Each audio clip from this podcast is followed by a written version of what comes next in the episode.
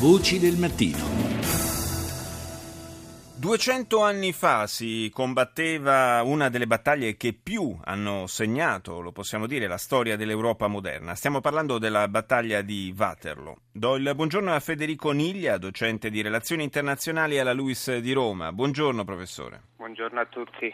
Eh, proprio in questo momento, eh, mentre la stavo salutando, sono eh, comparse sul, eh, sullo schermo televisivo le immagini della, eh, così, della ricostruzione, della rivocazione storica della battaglia. Una battaglia, eh, insomma, chiunque abbia studiato un minimo di storia sa perfettamente che ha in qualche modo cambiato, almeno temporaneamente, il destino dell'Europa con la sconfitta delle truppe napoleoniche, quindi il, eh, poi il nuovo riassetto eh, delle, delle, monarchie europee, eh, è, una, è, una, battaglia eh, intorno alla rievocazione della quale per questo bicentenario si sono sviluppate anche delle polemiche. Mi ha colpito in particolare scarsa, lo scarso interesse, almeno apparentemente, della Francia a partecipare a queste commemorazioni, come se fosse ancora una ferita non del tutto rimarginata.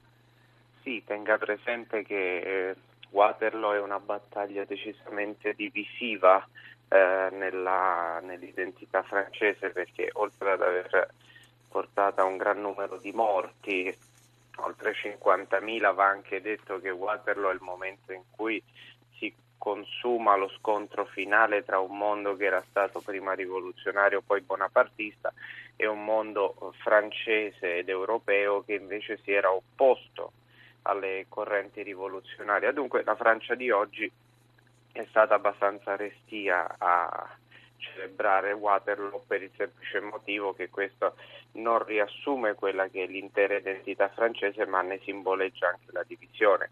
I belgi invece hanno voluto celebrare eh, con tanto tale fierezza l'evento al punto da coniare una moneta, cosa che ai francesi non è per nulla piaciuta. Beh, tra l'altro qui si è si è giocata intorno a questa moneta commemorativa una, una partita anche abbastanza eh, divertente, possiamo dirlo, perché la Francia aveva posto il veto alla moneta da 2 euro eh, commemorativa del, della battaglia di Waterloo eh, coniata dai, dai, belgi e i belgi con, eh, dimostrando una certa creatività che forse eh, siamo più abituati ad, ad attribuire a popoli come il nostro, si sono inventati una moneta da 2 euro e mezzo.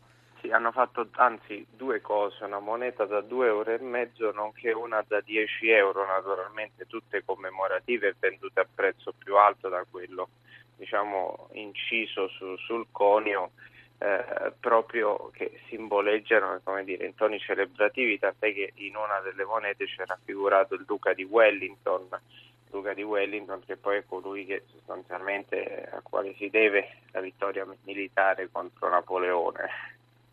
Sì, un ulteriore smacco possiamo dire a, ai vicini francesi, anche questo. Beh sì, anche perché nella battaglia di Waterloo si condensa in molta diciamo, mitologia eh, non solo la lotta anti-napoleonica, ma tutta una serie di lotte franco-inglesi che affondano le loro radici nella guerra dei cento anni.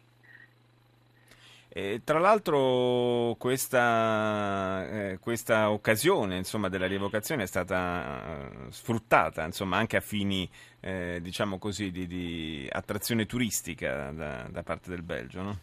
Beh, assolutamente, perché Waterloo è di fatto territorio belga e su questo devo dire non c'è, non c'è nulla di male. La, nel, già nelle cele, celebrazioni per la prima guerra mondiale hanno visto uh, la, lo sviluppo e la crescita di quello che è un turismo legato alla commemorazione di eventi bellici, il che di per sé è anche positivo perché forse lo strumento migliore per comprendere come sono andati determinati eventi, cioè visitare quello che sono stati luoghi. Va detto poi che Waterloo non è che abbia tutto questo eh, interesse particolare dal punto di vista paesaggistico, sì. cioè è stata semplicemente una collina dove si è consumato un immane bagno di sangue. Eh beh, spesso, spesso, i luoghi avvolti dal mito, poi magari quando uno li visita possono anche essere un po' una delusione. Grazie al professor Federico Niglia della LUIS di Roma per essere stato con noi.